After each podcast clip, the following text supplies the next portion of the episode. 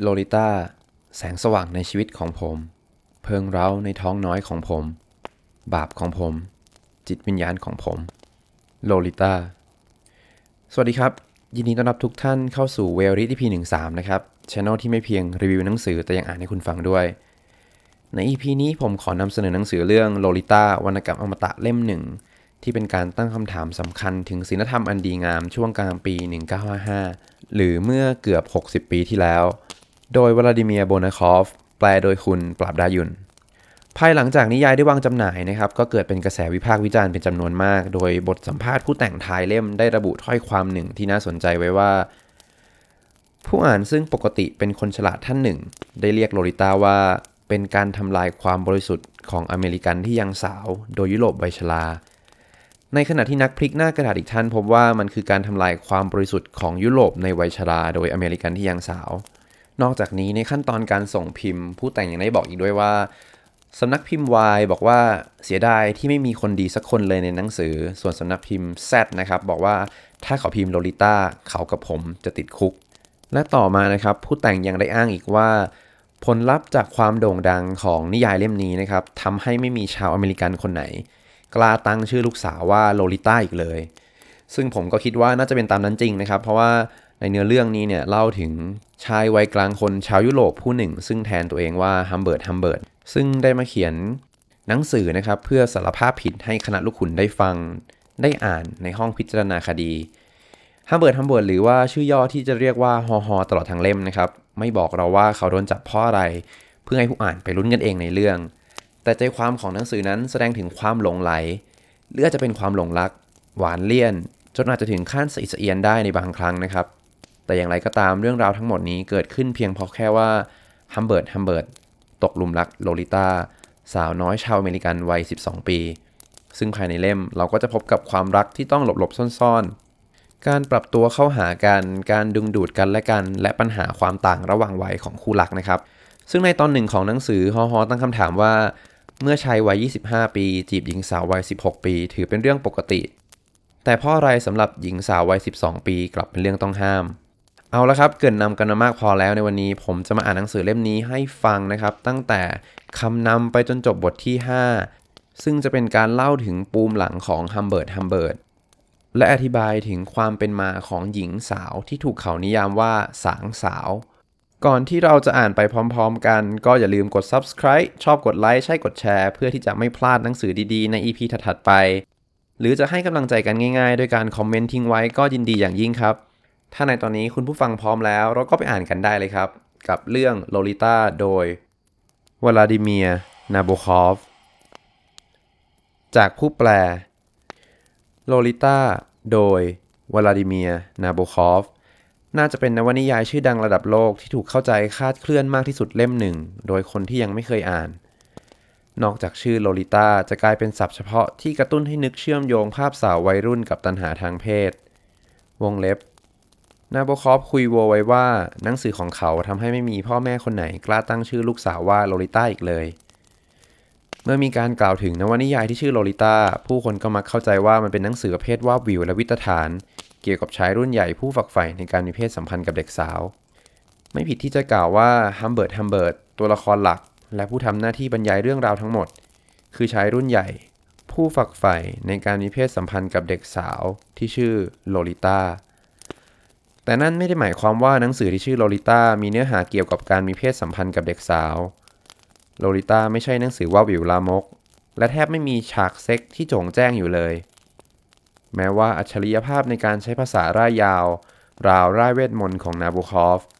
จะกระตุ้นให้ผู้อ่านเกิดอารมณ์ขึ้นได้ในบางฉากบางตอนก็ตาม โลลิต้าเป็นหนังสือเกี่ยวกับอะไรนั้น ผู้แปลขอปล่อยให้เป็นหน้าที่และสิทธิ์ของผู้อ่าน ที่จะรื่นรมย์ผสมขมขื่น ไปกับการค้นหาความหมายอย่างดื่มด่ำในงานศิลปะชิ้นเอกของนาโบคอฟ แต่ในฐานะผู้แปลมีประเด็นที่จำเป็นต้องอธิบาย สารภาพและขอขมาอยู่เล็กน้อย ในแวดวงวรรณกรรมอังกฤษ โลลิต้าได้รับการเชิดชูบูชา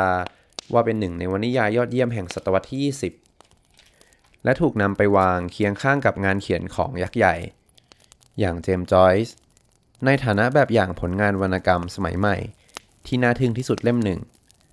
พราะโรลิต้าเป็นหนังสือที่ใช้ภาษาอังกฤษ วงเล็บ ซึ่งไม่ใช่ภาษาแม่ของนาโบคอฟ อย่างเต็มไปด้วยลูกเล่นลูกล้อ ไหวพริบแพรวๆ การอุปมาอุปไมยใส่ใจกับรายละเอียดอย่างน่าทึ่ง การเล่นคำหยามซับซ้อนช่ำชอง การใช้คำเก่า หรือคำยาก และประดิษฐ์คำใหม่ขึ้นเอง การเชื่อมโยงถึงประวัติศาสตร์วรรณกรรม และผลงานของนักเขียนอื่น ๆ อย่างชาญฉลาด การใช้เทคนิคบรรยายต่างรูปต่างแบบ เพื่อนำเสนอภาพ และกระตุ้นความรู้สึกในฉากที่แตกต่างกัน ด้วยเหตุผลทั้งหมดทำให้โลลิต้าเป็นนวนิยายภาษาอังกฤษที่แปลเป็นภาษาอื่นอย่างซื่อตรงต่อต้นฉบับได้ยากยิ่ง หรืออาจกล่าวอีกอย่างว่า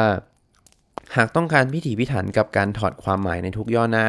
ทุกประโยค ทุกการเล่นคำและการประดิษฐ์คำ ทำให้ผู้อ่านเข้าใจทุกการเชื่อมประโยค การเชื่อมโยงอ้างอิง หรือการต้องการสื่อถึงอัจฉริยภาพในวรรณศิลป์ของนาโบคอฟอย่างครบถ้วนที่สุด ได้สัมผัสความน่าสัศจรรย์ของไหวพริบ และสติปัญญาของผู้เขียนอย่างถึงแก่น ผู้แปลสันนิษฐานว่าต้องใช้เวลานานหลายปี และอย่างน้อยสำหรับศักยภาพอันอ่อนด้อยเป็นทุนเดิมของผู้แปลคนนี้ แม้จะมีเวลาเต็มที่ก็อาจไม่สามารถบรรลุเป้าหมายได้อย่างสมบูรณ์ โลลิต้าฉบับภาษาไทยเล่มนี้ จึงเป็นได้อย่างมากเพียงความพยายามอันจำกัดของผู้แปล ที่จะถอดความและคงไว้ซึ่งคุณสมบัติอันน่าทึ่งของโลลิต้าเท่าที่เวลาและความรู้ความเข้าใจของผู้แปลจะอำนวย และเช่นเดียวกับงานวรรณกรรมหลายต่อหลายเล่ม ที่มีความโดดเด่นทางวรรณศิลป์เป็นปัจจัยสำคัญ การอ่านโลลิต้าในภาษาต้นฉบับ ย่อมจะเป็นการซึมซับความเป็นเลิศทางศิลปะของมันได้อย่างเต็มที่โดยแท้จริง อย่างไรก็ตามผู้แปลมีความยินดีเป็นอย่างยิ่ง ที่ได้รับมอบหมายให้พยายามจัดการกับสิ่งประดิษฐ์ชิ้นเอกทางวรรณกรรมชิ้นนี้ มันเป็นอีกบทเรียนที่สำคัญ และในบางวันรู้สึกไม่ต่างจากการได้เข้าอบรมกับอาจารย์ผู้น่าเกรงขาม ที่ชื่อวลาดิเมียนาบูคอฟอย่างใกล้ชิด แน่นอนว่าผู้แปลไม่มีทางเป็นสิทธิ์ชั้นดีของนาบูคอฟไปได้ แต่กล่าวอย่างเห็นแก่ตัว การแปลโลลิต้านับว่าเป็นประโยชน์อย่างมากต่อความคิด และทัศนคติในการใช้ภาษาของผู้แปล วงเล็บ ซึ่งทำงานเขียนด้วย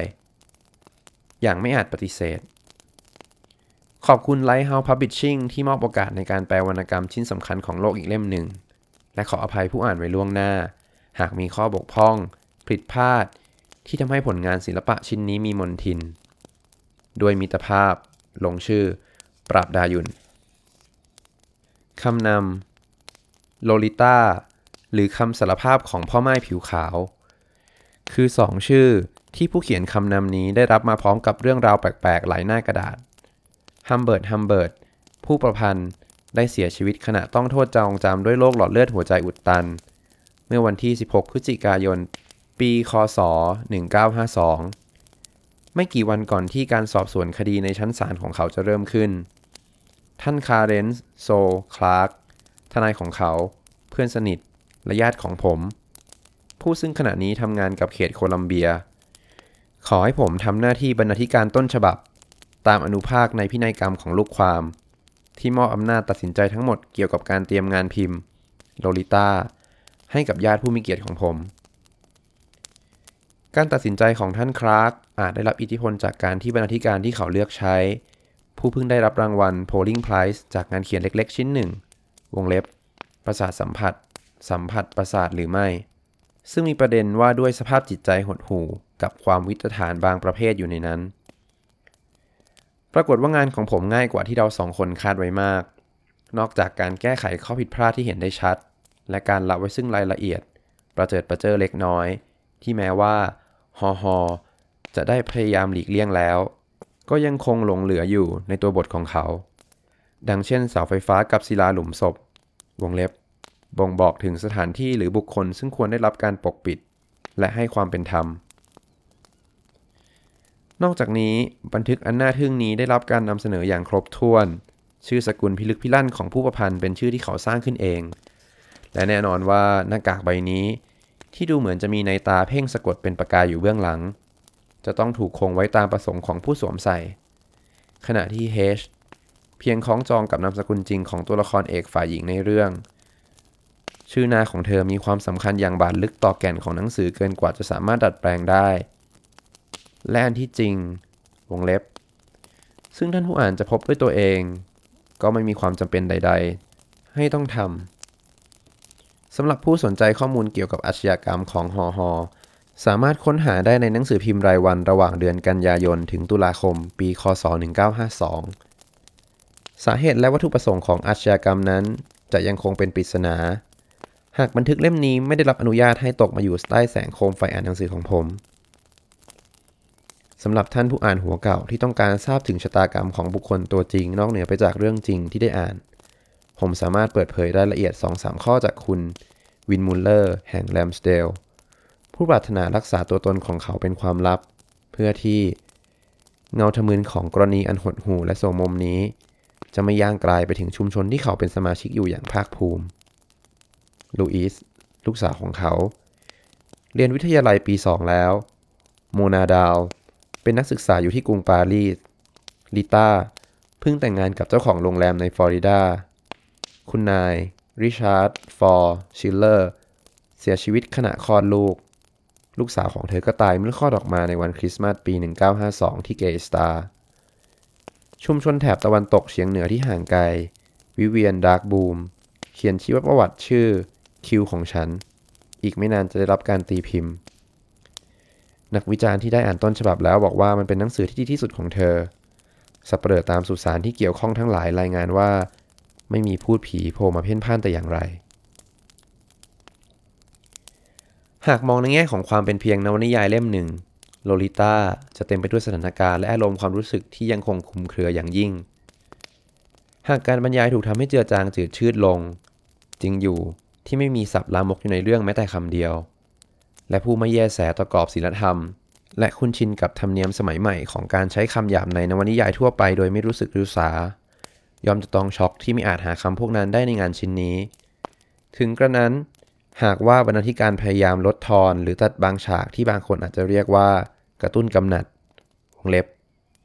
ขอให้ศึกษาคำตัดสินประวัติศาสตร์ โดยท่านผู้พิพากษาจอห์น เอ็ม วูลซีย์ ว่าด้วยหนังสือที่ประเจิดประเจ้อกว่านี้ ดอกจัน หมายถึงนวนิยายเรื่องยูลิสซีสของเจมส์จอยส์วันที่ 6 ธันวาคม 1933 ประกอบ วงเล็บปิด ออกไปเพื่อเอาใจผู้เคร่งในศีลธรรม เราก็จะต้องยกเลิกการพิมพ์โลลิต้าไปโดยสิ้นเชิง เพราะฉากที่บางคนอาจกล่าวหาอย่างผิดๆ ได้ว่าเราตัณหาในตัวมันเอง คือฉากที่สำคัญที่สุดต่อการพัฒนาการของเรื่องเล่าเศร้าสลด ซึ่งในที่สุดแล้วจะกลายเป็นบทเรียนทางศีลธรรม คนขวางโลกอาจบอกว่าสื่อลามกเชิงพาณิชย์ทั้งหลาย ก็ใช้ข้ออ้างเดียวกัน ผู้มีปัญญาอาจย้อนกลับว่าคำสารภาพอันสะเทือนใจของฮอฮอคือพายุร้ายในหลอดแก้ว ว่าอย่างน้อย 12%ของผู้ใหญ่ เพศชายชาวอเมริกัน การประเมินอย่างรอบคอบโดยดรแบรนส์ชวอสแมนวงเล็บ สื่อสารผ่านการพูดคุย ได้เสพสุขทุกปีในรูปแบบใดรูปแบบหนึ่งกับประสบการณ์ เช่นที่ฮอฮอเขียนถึงด้วยความรวดร้าวทรมานว่า ถ้านักเขียนบันทึก ผู้ผิดเพี้ยนของเราได้เข้ารับการบำบัดทางจิตอย่างถูกต้อง ในฤดูร้อน เคราะห์ร้ายของปี 1947 ความหายนะทั้งหมดจะไม่เกิดขึ้น แต่เช่นนั้นแล้วก็จะไม่มีหนังสือเล่มนี้ด้วยเช่นกัน ผู้เขียนขออนุญาตกล่าวซ้ำสิ่งที่เคยนำเสนอไว้อย่างละเอียดในหนังสือและการบรรยายต่างๆ ว่า สิ่งที่เรียกว่าก้าวร้าว นั้นมักถูกใช้แทนคำว่าไม่ปกติ และแน่นอนว่างานศิลปะชั้นเลิศจะไม่เหมือนใคร และไม่มีใครเหมือน ดังนั้นโดยธรรมชาติของมัน จึงต้องเป็นสิ่งที่ทำให้ผู้เสพตะลึงงัน ผมไม่มีความประสงค์ที่จะเชิดชูฮอฮอไม่ต้องสงสัยเลยว่าเขาเป็นคนน่ารังเกียจ น่าอนาถ เป็นตัวอย่างที่ดีเยี่ยมของผู้บกพร่องทางศีลธรรม อาจเป็นส่วนผสมของความป่าเถื่อนและความคึกขนอง ที่ก่อให้เกิดเหตุทุกข์มหันต์ ไม่ใช่สิ่งที่ชวนนิยมชมชอบ เขาเต็มไปด้วยความโลเล ความเห็นเกี่ยวกับผู้คนและภูมิทัศน์ของประเทศที่เขากล่าวออกมาลอยๆ หลายครั้งไร้สาระ ความพยายามอย่างสาหัสที่จะซื่อสัตย์ต่อความรู้สึกในคำสารภาพของเขา ไม่ได้ทำให้เขาหลุดพ้นจากบาปของการใช้เล่ห์เหลี่ยมอันร้ายกาจ เขาไม่ปกติ เขาไม่ใช่สุภาพบุรุษ ทว่าการบรรเลงของเขาช่างมีมนวิเศษที่ดลให้เกิดความรู้สึกเมตตาต่อโลลิต้า ทำให้เราประทับใจในหนังสือเล่มนี้ ทั้งๆทที่รังเกียจผู้ประพันธ์เข้าไส้ ในแง่ของความเป็นบทบันทึกทางประวัติศาสตร์ ไม่ต้องสงสัยเลยว่าโลลิต้าจะต้องกลายเป็นกรณีศึกษาตัวอย่างในแวดวงจิตวิทยา ในแง่งานศิลปะ มันมีค่าเหนือเนื้อหาน่ารังเกียจของมัน และที่สำคัญสำหรับเรายิ่งกว่าความสำคัญทางวิทยาศาสตร์ และคุณค่าทางวรรณศิลป์ คือผลกระทบทางแง่คิดเรื่องศิลธรรมที่มีควรบังเกิดกับผู้อ่านที่ใช้สติปัญญา เพราะในกรณีศึกษาส่วนตัวอันสะเทือนอารมณ์นี้ มีบทเรียนแฝงอยู่ เด็กหัวแข็ง แม่ผู้เอาแต่ใจ คนบ้าหอบหืน เหล่านี้มีได้เป็นเพียงตัวละครในนิยายเรื่องหนึ่ง แต่ยังเป็นข้อเตือนใจเกี่ยวกับค่านิยมอันตราย ชี้ให้เห็นถึงพลังอำนาจของความเลวร้าย โลลิต้า ควรกระตุ้นให้เราทุกคน ผู้ปกครอง นักสังคมสงเคราะห์ นักการศึกษา อุทิศตนอย่างแน่วแน่ และด้วยวิสัยทัศน์ที่แข็งแกร่งขึ้น ในการสร้างคนรุ่นใหม่ที่ดีกว่าเก่าขึ้นมา ในโลกที่ปลอดภัยกว่าเดิม ลงชื่อ ดรจอห์น เรย์ จูเนียร์ 5 สิงหาคม 1955 บทที่ 1 โลลิต้า แสงสว่างในชีวิตของผม เพิงเร้าในท้องน้อยของผม บาปของผม จิตวิญญาณของผม โลลิต้า ปลายลิ้นไล่แตะสามจังหวะจากเพดานปากจบลงที่ฟัน โลลิต้า เธอคือโลเพียงแค่โลในยามเช้า สูง4ฟุต10สวมถุงเท้าข้างเดียว เธอคือโลลาเมื่อสวมกางเกงสแล็ก เธอคือดอลลี่เมื่ออยู่ที่โรงเรียน ธอคือโดโลเลสเมื่อเขียนชื่อบนเส้นปลักแต่ในอ้อมแขนของผม เธอคือโลลิต้าเสมอ หากถามว่ามีใครมาก่อนหน้าเธอหรือไม่ มีสิครับ มีแน่ๆ น่าจะกล่าวได้ว่าอาจไม่มีโลลิต้าด้วยซ้ำ หากผมไม่เคยรักเด็กสาวนางหนึ่ง ในช่วงฤดูร้อนปีหนึ่ง ณ อาณาจักรชายทะเลแห่งหนึ่ง เมื่อไหร่นะหรือ นานหลายปีก่อนที่โลลิต้าจะเกิด พอๆกับอายุของผมในฤดูร้อนครั้งนั้น ฆาตกรก็มักช่ำชองในการเล่นลิ้น เช่นนี้แหละท่านสุภาพบุรุษและสุภาพสตรีคณะลูกขุนครับ หลักฐานชิ้นที่หนึ่งคือสิ่งที่บรรดาทวยเทพติดปีกศักดิ์สิทธิ์ ผู้หลงผิดคิดน้อยต้องริษยา ขอให้ท่านได้โปรดพิจารณา ไม้หนามอันยุ่งเหยิงพันละวันนี้ด้วยเถิด บทที่สองผมเกิดในกรุงปารีสเมื่อปี 1910 บิดาของผมเป็นคนง่ายๆ สุภาพอ่อนโยน มีส่วนผสมของหลากหลายเชื้อชาติ ถือสัญชาติสวิต มีรากเหง้าบรรพบุรุษทางฝรั่งเศส และออสเตรียน แถมด้วยความเป็นชนแม่น้ำดานูบในสายเลือดเล็กน้อย อีกสักครู่ผมจะส่งต่อโปสการ์ดสวยเก๋จำนวนหนึ่ง ให้พวกท่านได้พิจารณา บิดาของผมเป็นเจ้าของโรงแรมหรูแห่งหนึ่งชายฝั่งริเวราบิดาของเขาและปู่อีกสองคน ขายเหล้าองุ่น อัญมณี และผ้าไหมตามลำดับ เมื่ออายุได้ 30 เขาสมรสกับชาวอังกฤษผู้เป็นทายาทของเจโรมดัน นักปีนเขา และเป็นหลานของนักเทศชาวดอร์เซตสองท่าน ซึ่งเป็นผู้เชี่ยวชาญเกี่ยวกับเรื่องยากๆสองเรื่อง ศาสตร์ว่าด้วยดินดึกดำบรรพ์กับผู้เชี่ยวชาญเรื่องพินเอโอเลียนตามลำดับ มารดาหน้าตาขึ้นกล้องของผมเสียชีวิตในอุบัติเหตุประหลาด วงเล็บ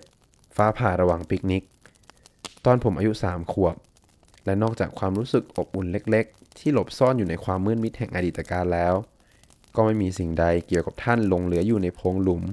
หรือหุบเหวแห่งความทรงจำที่ดวงตะวันแห่งวัยยาวของผมอัสดงแม้แต่น้อย หวังว่าท่านทั้งหลายจะยังทนอ่านสำนวนการบรรยายของผมได้ วงเล็บเปิด ผมเขียนโดยมีเจ้าหน้าที่เฝ้าสังเกตการอยู่ วงเล็บปิด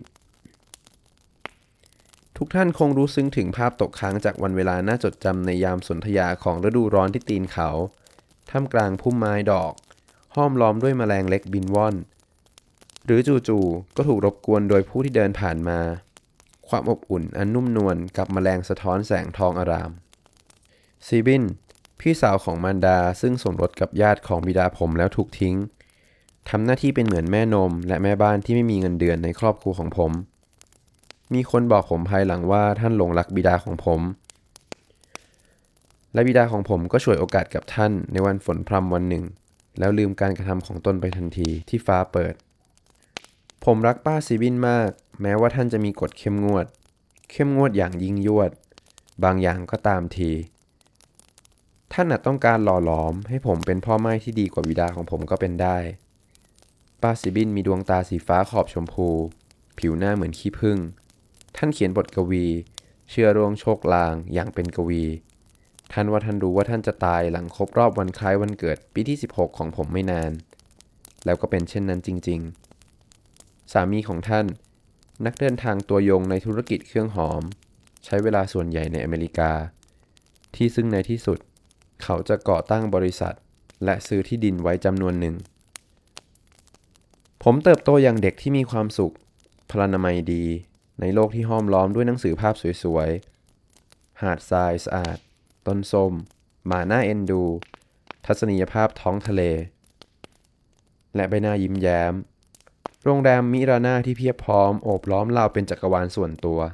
ดังอวกาศจำลอง แฝงอยู่ในจักรวาลสีฟ้าอันกว้างใหญ่กว่าที่เจิดจ้าอยู่เบื้องนอก ทุกชีวิตตั้งแต่คนงานขัดหม้อสวมผ้ากันเปื้อน ไปจนถึงคนชั้นสูงในชุดสักการะต่างก็ชอบผม ทุกคนสัมผัสผมอย่างเอ็นดู หญิงชราชาวอเมริกันถือไม้เท้าต่างก็น้อมตัวเข้าหาผมราวหอเอ็นพิซ่า เจ้าหญิงรัสเซียตกอับ ผู้ไม่มีเงินจ่ายค่าห้องให้บิดาผม ต่างพากันซื้อลูกกวาดราคาแพงให้ผม มง แซ เปอร์ติ ปาปะ เชิงอัดที่หนึ่งแปลว่าคุณพ่อตัวเล็กผู้น่ารัก พาผมไปล่องเรือและขี่จักรยาน ท่านสอนผมว่ายน้ำดำน้ำและเล่นสกีน้ำ ท่านอ่านดอนกิโอเต้และเหลือธรรมให้ผมฟัง ผมรักและเคารพท่าน และรู้สึกดีแทนท่านทุกครั้ง เมื่อแอบได้ยินเหล่าคนรับใช้พูดถึงเพื่อนหญิงบางคนของท่าน บรรดาหญิงเลอโฉมและจิตใจดี ผู้แสดงความชื่นชม เอ็นดูในความเป็นเด็กไร้มารดา ที่ร่าเริงเบิกบานด้วยน้ำเสียงแผ่วเบา และหยาดน้ำตา ผมเข้าเรียนที่โรงเรียนภาษาอังกฤษห่างจากที่อยู่ไปสองสามไมล์ผมเล่นแร็กเก็ตและ five เชิงอัดที่2 five แปลว่ากีฬาที่เล่นในคอร์ตคล้ายกับแร็กเก็ต แต่ใช้มือเปล่า หรือใส่ถุงมือตีลูกบอลกระทบผนัง ผมเล่นแร็กเก็ตและ fives ที่นั่น ได้คะแนนยอดเยี่ยม เข้ากับเพื่อนและครูบาอาจารย์ได้โดยไม่มีทิฏฐิประสบการณ์ทางเพศที่ผมจำได้ว่าเกิดขึ้นก่อนวันคล้ายวันเกิดอายุ 13 ของผมวงเล็บเปิด นั่นคือก่อนที่ผมจะได้เห็นแอนนาเบลน้อยของผมเป็นครั้งแรกวงเล็บปิด มีเพียง บทสนทนาเคร่งขรึมสุภาพ และมีเพียงทฤษฎีในสวนกุหลาบของโรงเรียน ว่าด้วยเรื่องชวนประหลาดใจที่มาพร้อมกับการแตกหนุ่มเนื้อของเด็กชาวอเมริกันคนหนึ่ง ผู้เป็นลูกชายของนักแสดงหญิงชื่อดังในขณะนั้น ซึ่งเขาแทบไม่เคยได้เจอหน้าในโลกสามมิติ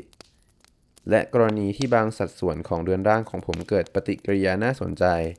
ต่อภาพถ่ายบางภาพที่มีแสงเงา ที่นำเสนอเผยผายอันรัญจวนนวลนุ่ม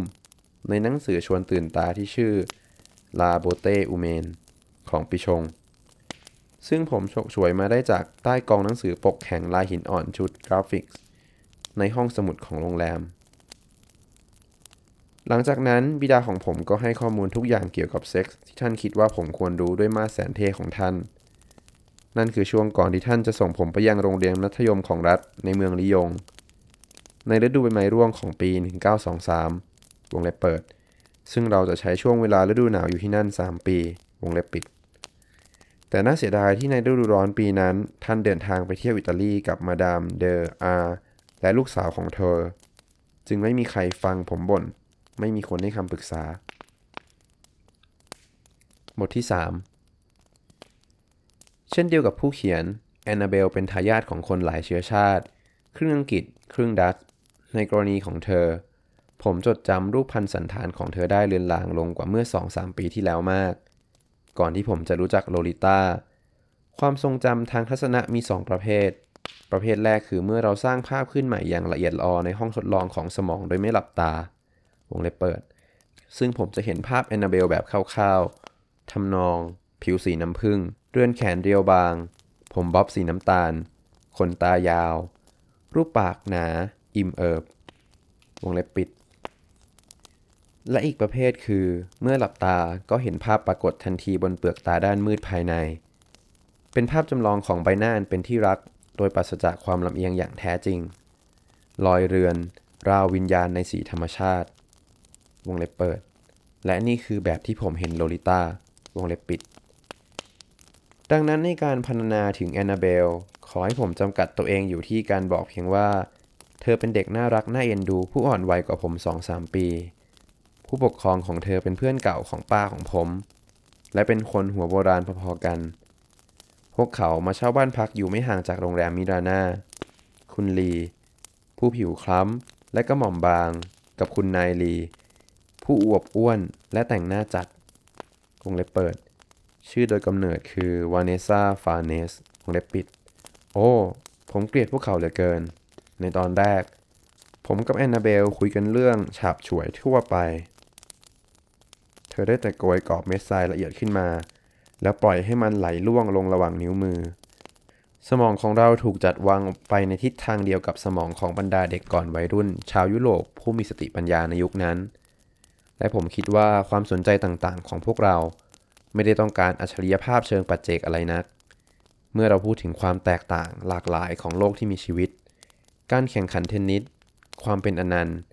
ความเชื่อเรื่องการมีอยู่ของตัวตนและอื่นๆ ความนุ่มนวลละมุน และบอบบางของสัตว์แรกเกิด ก่อความรู้สึกเจ็บปวดอย่างรุนแรงเดียวกันให้กับเรา เธออยากโตขึ้นเป็นนางพยาบาลในประเทศแดนแค้นแถบเอเชียสักแห่ง ผมอยากเป็นสายลับชื่อดัง เราทั้งสองตกหลุมรักกันและกันอย่างดูดดื่ม รุนแรง เร่อร่าและไร้ยางอาย และผมต้องเสริมว่ารักอย่างสิ้นหวัง เพราะความปรารถนาอันบ้าคลั่งของเราอาจเติมเต็มได้ เพียงด้วยการกืนกินทุกอนูของวิญญาณและร่างกายของกันและกันเท่านั้น ทว่าเราไม่อาจแม้จะร่วมรัก ดังเช่นเด็กสลัมที่อาจหาโอกาสทำอย่างง่ายดาย หลังจากความพยายามอันสุ่มเสี่ยงครั้งหนึ่ง ที่จะนัดพบกันกลางดึกในสวนของเธอ วงเล็บเปิด ซึ่งผมจะพูดถึงเพิ่มเติมในภายหน้าวงเล็บปิด เราก็ได้รับอนุญาตให้มีความเป็นส่วนตัวเพียงการอยู่ห่างการได้ยิน และไม่พ้นจากระยะสายตา จากมุมพลุกพล่านของหาดบนผืนทรายนุ่มไกล จากพวกผู้ใหญ่ไปสองสามฟุตนั้น เรานอนเหยียดแข้งเหยียดขาอยู่ด้วยกันตลอดช่วงเช้าใต้พลังสะกดของแรงปรารถนาและจะฉกฉวยทุกโอกาสกับพื้นที่และเวลาที่ฟ้าประทาน ให้เราได้สัมผัสกันและกัน มือของเธอที่จมอยู่ในทรายครึ่งหนึ่ง จะค่อยๆ ขยับเข้ามาหาผม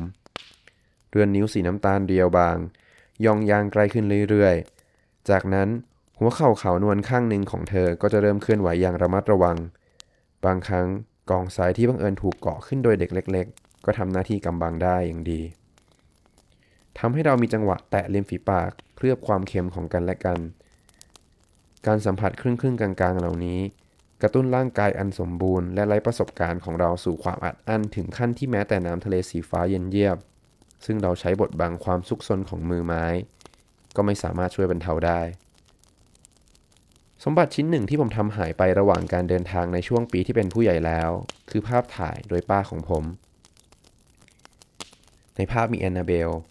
ผู้ปกครองของเธอ และชายแก่ขาพิการผู้เงียบขรึม ชื่อดร.คูเปอร์ซึ่งมาจีบป้าอยู่ในฤดูร้อนปีนั้น ทั้งหมดนั่งอยู่ด้วยกันที่โต๊ะร้านกาแฟริมทาง แอนนาเบลดูไม่ค่อยดีนัก เพราะภาพจับในจังหวะที่เธอกำลังก้มมองไอศครีมช็อกโกแลตของเธอพอดี มีเพียงหัวไหล่เรียวบางที่เปิดเปลือยกับรอยแสกผมเท่านั้น ที่ทำให้รู้ว่าเป็นเธอ ท่ามกลางความเลือนลางอันเจิดจ้าที่ดูดซึมความน่ารักของเธอเข้าไป แต่ตัวผมเองซึ่งนั่งค่อนข้างห่างจากคนอื่นๆ กลับมีสีหน้าที่แสดงอารมณ์อย่างโจ่งแจ้ง เด็กชายอารมณ์ฉุนเฉียว ตาขวาง สวมเสื้อเชิ้ตสปอร์ตสีเข้ม กับกางเกงขาสั้นสีขาวตัดเย็บอย่างดี นั่งไขว่ห้างหันข้างให้กล้อง และมองไปทางอื่น ภาพนั้นถ่ายในวันสุดท้ายของช่วงพักฤดูร้อนที่ร้ายกาจและเพียงไม่กี่นาทีก่อนความพยายามครั้งที่สองและครั้งสุดท้าย จะฝ่าฝืนชะตากรรมของเราด้วยข้ออ้างที่อ่อนด้อยทางเหตุผลอย่างที่สุดวงเล็บเปิด มันเป็นโอกาสสุดท้ายของเรา เราจึงไม่สนใจอะไรทั้งนั้น วงเล็บปิด เราหลบออกจากร้านกาแฟไปยังชายหาดด้วยกัน พบพื้นที่เปลี่ยวบนผืนทราย และที่นั่น ภายใต้ร่มเงาสีม่วงของหินแดงที่ก่อตัวเป็นทรงคล้ายถ้ำเราใช้เวลากอดรูปโลมเร้าเรือนล่างกันและกันอย่างเคลิบเคลิ้มโดยมีเพียงแว่นกันแดดที่ใครบางคนลืมทิ้งไว้เป็นพยาน ผมอยู่ในท่าคุกเข่าลง และกำลังจะครอบครองที่รักของผมอยู่แล้ว ก็มีชายไว้คราสองคน เท่าแห่งท้องทะเลกับน้องชายของเขาโผล่ขึ้นจากน้ำพร้อมตะโกนแซวด้วยคำยั่วเย้าหยาบคาย หลังจากนั้นอีกสี่เดือน เธอก็เสียชีวิตในเมืองคอฟู ด้วยโรคไข้รากศาสตร์ บทที่ 4 ผมพิษพินิษความทรงจำอันเจ็บปวดเหล่านี้ครั้งแล้วครั้งเล่า และย้ำถามตัวเองว่า ช่วงเวลาระยิบระยับที่ล่วงผ่านมานานของฤดูร้อนนั้นใช่ไหม ที่เป็นต้นตอแห่งรอยร้าวในชีวิตของผม หรือว่าความต้องการอันแรงกล้าที่ผมมีต่อเด็กสาวคนนั้น เป็นเพียงหลักฐานแรกของคุณสมบัติพิเศษในตัวผมเอง เมื่อใดที่ผมพยายามวิเคราะห์ความปรารถนา แรงเร้า และการกระทำอื่นๆของผม ผมจำต้องใช้จินตนาการย้อนหลัง ซึ่งทำให้การวิเคราะห์เต็มไปด้วยความเป็นไปได้หลากหลาย และส่งผลให้ภาพที่ปรากฏขึ้น เต็มไปด้วยทางแยกย่อยแยกย้ำไม่สุดสิ้น ในการคำนึงคิดถึงอดีตอันซับซ้อนยุ่งเหยิงของผม อย่างไรก็ตาม ผมก็เชื่อมั่นว่าโลลิต้ามีจุดกำเนิดในแอนนาเบล โดยถูกลิขิตไว้อย่างน่าอัศจรรย์ ผมยังรู้อีกด้วยว่าอาการช็อกกับการตายของแอนนาเบลผสมผสานเข้ากับความอัดอั้นของช่วงฤดูร้อนอันเลวร้ายนั้น ส่งผลให้เป็นปัญหาถาวรในความสัมพันธ์ด้านความรักในช่วงหลายปีที่เย็นชาของวัยเยาว์ของผม จิตวิญญาณและกายภาพของเราทั้งสอง ได้หล่อหลอมกลมกลืนกันโดยสมบูรณ์ เสียจนกระทั่ง สมองหยาบกระด้างซื่อบื้อดัดดาดของเด็กหนุ่มสาวสมัยนี้ไม่อาจเข้าใจ ผมยังสัมผัสถึงกระแสความคิดของเธอไหลผ่านความคิดของผมอยู่นานหลังจากที่เธอตายไป เรามีความฝันร่วมกันเนิ่นนานก่อนที่เราจะพบพานกัน เราเคยนำบันทึกของเรามาเทียบเคียง พบว่ามีความสัมพันธ์ระหว่างกันอย่างประหลาด ในเดือนมิถุนายนปีเดียวกัน วงเล็บ 1919 นกขมิ้นตัวหนึ่งพัดหลงเข้าไปในบ้านของเธอและของผมสองประเทศที่แสนจะห่างไกล โอ้ โลลิต้า หากหนูจะรักฉันได้เพียงนั้นบ้างสำหรับบทสรุปยุคเกี่ยวกับแอนนาเบลของผม ยังมีรายละเอียดกับความล้มเหลวของการนัดพบกันครั้งแรกของเราที่ยังไม่ได้เล่า คือ 1. เธอสามารถหลบหลุดการคุมเข้มของครอบครัวมาได้ ในส่วนมิโมซาใบเรียวบางอ่อนไหวหลังบ้านพักของพวกเขา เราพบที่นั่งบนซากหักพังของกำแพงหินเตี้ยๆผ่านความมืด และใบไม้เรียวพลิ้ว เราเห็นลวดลายของหน้าต่างส่องสว่าง ซึ่งเมื่อได้รับการแต้มเติมโดยสีน้ำมึกของความทรงจำละเอียดอ่อน ขณะนี้ผมเห็นเป็นภาพคล้ายแผ่นไพ่ อาจเป็นไปได้ว่าเพราะพวกศัตรูในตอนนั้นกำลังยุ่งอยู่กับการเล่นไพ่บริดเธอสั่นกระตุกสั้นสถาน ขณะที่ผมจุมพิษลงบนริมฝีปากที่เพเยอออกและติ่งหูร้อนเผาของเธอ ดวงดาวกลุ่มหนึ่งส่องแสงเรือนรางอยู่เบื้องบน ระหว่างเงาของใบไม้เรียว พื้นฟ้ากระจ่างคืนนั้นดูเปล่าเปลือย เทียบเท่ากับเรือนร่างใต้เสื้อคลุมเนื้อบางของเธอ ผมเห็นใบหน้าของเธอบนฟ้า โดดเด่นอย่างประหลาดราวกับมีแสงเรืองออกมารางๆในตัวมันเอง ท่อนขาที่งดงามของเธอไม่ชิดกันจนเกินไป และเมื่อมือของผมคลำไปครึงถึงจุดที่มันเสาะแสวง สีหน้าชวนฝันและขวัญไพวา ของอาการกึ่งสุขกึ่งเสียวซ่านก็ปรากฏบนใบหน้าไรเดียงสานั้น เธอนั่งบนตำแหน่งสูงกว่าผมเล็กน้อย และเมื่อใดก็ตามที่ความดื่มดำในอารมณ์กระตุ้นให้เธอจูบผม ศีรษะของเธอจะโน้มลงอย่างเฉื่อยช้า นุ่มนวลเกือบดูหม่นเศร้า และเข่าเปล่าเปลือยของเธอจะยึดบีบข้อมือของผมเอาไว้ ก่อนจะคลายออกอีกครั้ง และปากที่สันเทาของเธอบิดเบี้ยว ด้วยฤทธิ์น้ำยาเล่นรับ เคลื่อนเข้าหาใบหน้าของผม พร้อมกับเสียงเสียดสีของลมหายใจสูดเข้าปอด ทีแรก เธอพยายามบรรเทาความเจ็บปวดของความรัก โดยการบดถูริมฝีปากแห้งเหือดของเธอกับริมฝีปากของผม แล้วที่รักของผมก็จะผละตัวห่าง พลางเสยผม ด้วยความประมาจากนั้นก็จะขยับตัวเข้าใกล้อีกครั้ง และปล่อยให้ผมดื่มด่ำกับปากที่เพเยอออก แม้ว่าผมพร้อมจะมอบทุกสิ่งทุกอย่างให้กับเธอ ไม่ว่าจะเป็นหัวใจลำคอ อวัยวะภายในทั้งหมด สิ่งที่ผมยื่นให้เธอกุมกำไว้ในอุ้งมือคือท่อนคาถาแห่งแรงปรารถนาของผม ผมจำกลิ่นแป้งฝุ่นอะไรสักอย่างได้ คิดว่าเธอขโมยมันมาจากสาวใช้ชาวสเปนของมารดาเธอ เป็นเครื่องหอมราคาถูก กลิ่นอมหวาน มันผสมผสานเข้ากับกลิ่นคล้ายขนมปังกรอบของเธอเอง และทันใดนั้นอารมณ์ของผมก็ซ่านปริ่มขอบ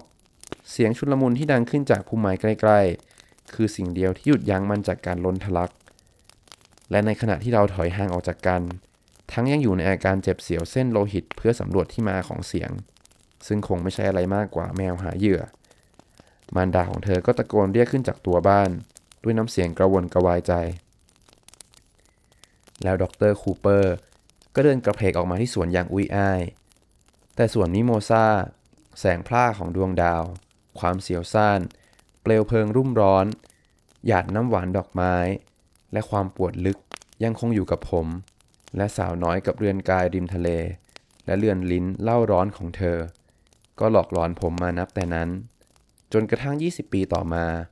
ผมก็หลุดพ้นจากมนต์สะกดของเธอได้สำเร็จ ในที่สุด โดยให้เธอไปเกิดใหม่ในอีกร่างหนึ่ง บทที่ 5 เมื่อผมย้อนกลับไปมองวันเวลาในวัยยาวของผมดูเหมือนจะโบยบินจากจร อย่างโอลมานราวชิ้นส่วนผ้าเรือนไม่สิ้นสุดเฉกเช่นการพัดปลิวของกระดาษทิชชู่ใช้แล้ว ที่ผู้โดยสารรถไฟจะได้เห็นรอยคว้างอยู่ในตู้ชมวิว เมื่อรถไฟเริ่มทำงานในยามเช้า ความสัมพันธ์อันถูกคันลองคลองธรรมของผมกับเพศหญิงนั้น เต็มไปด้วยความเหมาะสม ความย้อนแย้ง และความว่องไว ระหว่างที่ผมเป็นนักศึกษาอยู่ที่กรุงลอนดอนและกรุงปารีส ผมพอใจกับการใช้หญิงบริการ ผมทุ่มเทกับการเรียนอย่างหนัก แต่ก็ไม่เกิดประโยชน์อะไรนัก เดิมทีผมวางแผนไว้ว่าจะเรียนจิตวิทยา เช่นเดียวกับที่คนไม่เอาไหนส่วนใหญ่เลือกกัน แต่ผมไม่เอาไหนยิ่งไปกว่านั้นอีก และด้วยความสิ้นสภาพอย่างประหลาด ผมรู้สึกกดดันมากครับคุณหมอ ผมย้ายไปเรียนวรรณคดีอังกฤษ ซึ่งกวีผู้ล้มเหลวจำนวนมากจบลงด้วยการเป็นครูคาบไปป์ในเสื้อผ้าสักหลาดผมรู้สึกถูกชะตากับกรุงปารีส ผมสนทนาเรื่องภาพยนตร์รัสเซียกับชาวต่างชาติ ที่อาศัยอยู่ที่นั่น ผมนั่งคุยกับพวกรักร่วมเพศ ที่ Deux Magots บทความ บทความอ่านยากของผม ได้รับการตีพิมพ์ในวารสารที่ไม่มีใครได้อ่าน ผมประพันธ์งานเลียนแบบ สาวน้อยฟอนครูฟอาจแสดงตน มือของเธอสัมผัสบานประตู ฉันจะไม่ติดตามเธอหรือเฟรสกาหรือนางนวลตัวนั้น นี่คือลักษณะของบทประพันธ์งานเรียนแบบของผม มันเป็นบทความเรื่องลักษณะงานเขียนแบบพรูสในจดหมายจากทีสถึงเบนจามินเบเล่ซึ่งถูกหัวเราะเยาะโดยนักวิชาการ 6 หรือ 7 คนที่ได้อ่านมัน ผมริเริ่มเขียน ลิสต์ตัว a b c de la Poésie Anglaise ให้กับสำนักพิมพ์ใหญ่แห่งหนึ่ง หมายเหตุ ภาษาฝรั่งเศสดังกล่าวแปลว่าประวัติโดยย่อของบทกวีอังกฤษ ผมเริ่มรวบรวมตำราวรรณกรรมภาษาฝรั่งเศสสำหรับนักเรียนที่ใช้ภาษาอังกฤษ โดยมีการเปรียบเทียบกับงานของนักเขียนที่ใช้ภาษาอังกฤษ ซึ่งเป็นกิจกรรมที่ทำให้ผมยุ่งไปตลอดทศวรรษ 40 เล่มสุดท้ายเกือบพร้อมส่งลงพิมพ์ตอนที่ผมถูกจับกลุ่มพอดี ผมได้งานสอนภาษาอังกฤษให้กับผู้ใหญ่ในเมืองเออเตย แล้วจากนั้น โรงเรียนชายล้วนแห่งหนึ่ง ก็จ้างให้ผมสอนอยู่นานสองฤดูหนาว บางครั้งบางหน ผมก็ฉวยโอกาสจากการมีคนรู้จักในแวดวงนักสังคมสงเคราะห์กับนักจิตบำบัด ให้พาผมไปเยือนสถาบันบางแห่ง เช่น สถานรับเลี้ยงเด็กกำพร้า และโรงเรียนดัดนิสัย ซึ่งมีเด็กสาวรุ่นร่าง ซีด ขนตาดก ให้จ้องมองอย่างไม่ผิดศีลธรรมใด ๆ เช่นที่เราทำได้ในความฝัน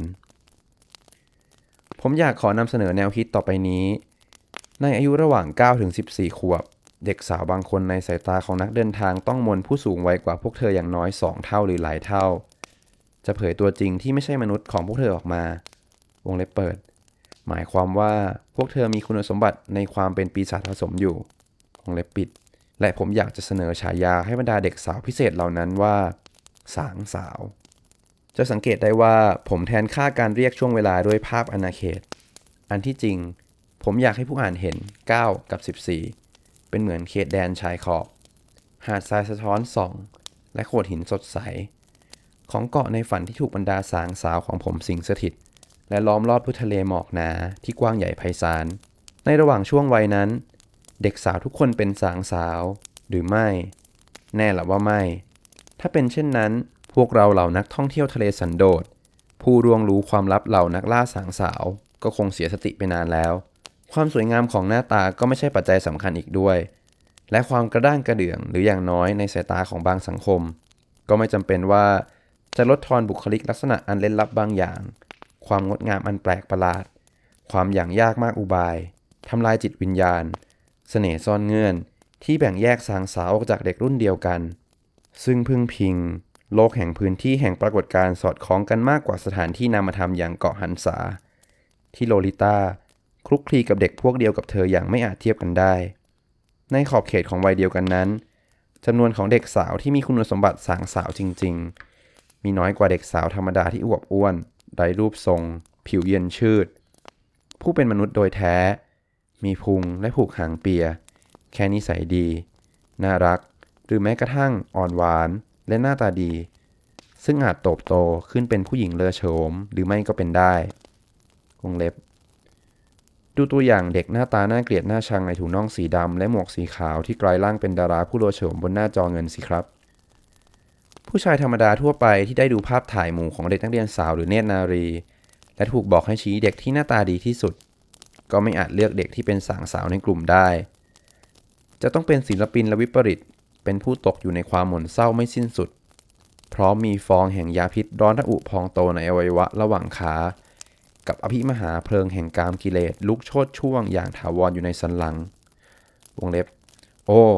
การต้องทนงอแอบมันเอาไว้ วงเล็บปิด เพื่อเห็นชัดทันทีโดยสัญญาณที่ไม่อาจเอ่ยออกมาเป็นคำพูดได้ เขาโครงโหนกแก้มที่ดูคล้ายแมว ความเรียวบางของท่อนแขนอ่อนนุ่ม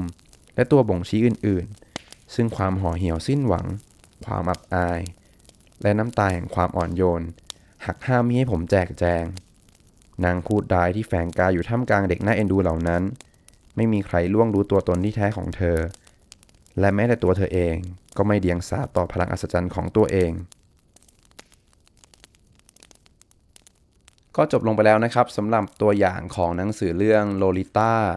โดยวลาดิเมียนาโบคอฟนะครับถ้าคุณผู้ฟังสนใจที่จะอ่านต่อก็สามารถอุดหนุนนักเขียนกันได้ในช่องทางต่างๆ และที่สำคัญอย่าลืมกดไลค์กด subscribe Channel Well Read ไว้ เพื่อที่จะไม่พลาดหนังสือดีๆ ใน EP ต่อๆไปนะครับสำหรับวันนี้ผมก็ขอลาไปก่อน พบกันใหม่ EP หน้า สวัสดีครับ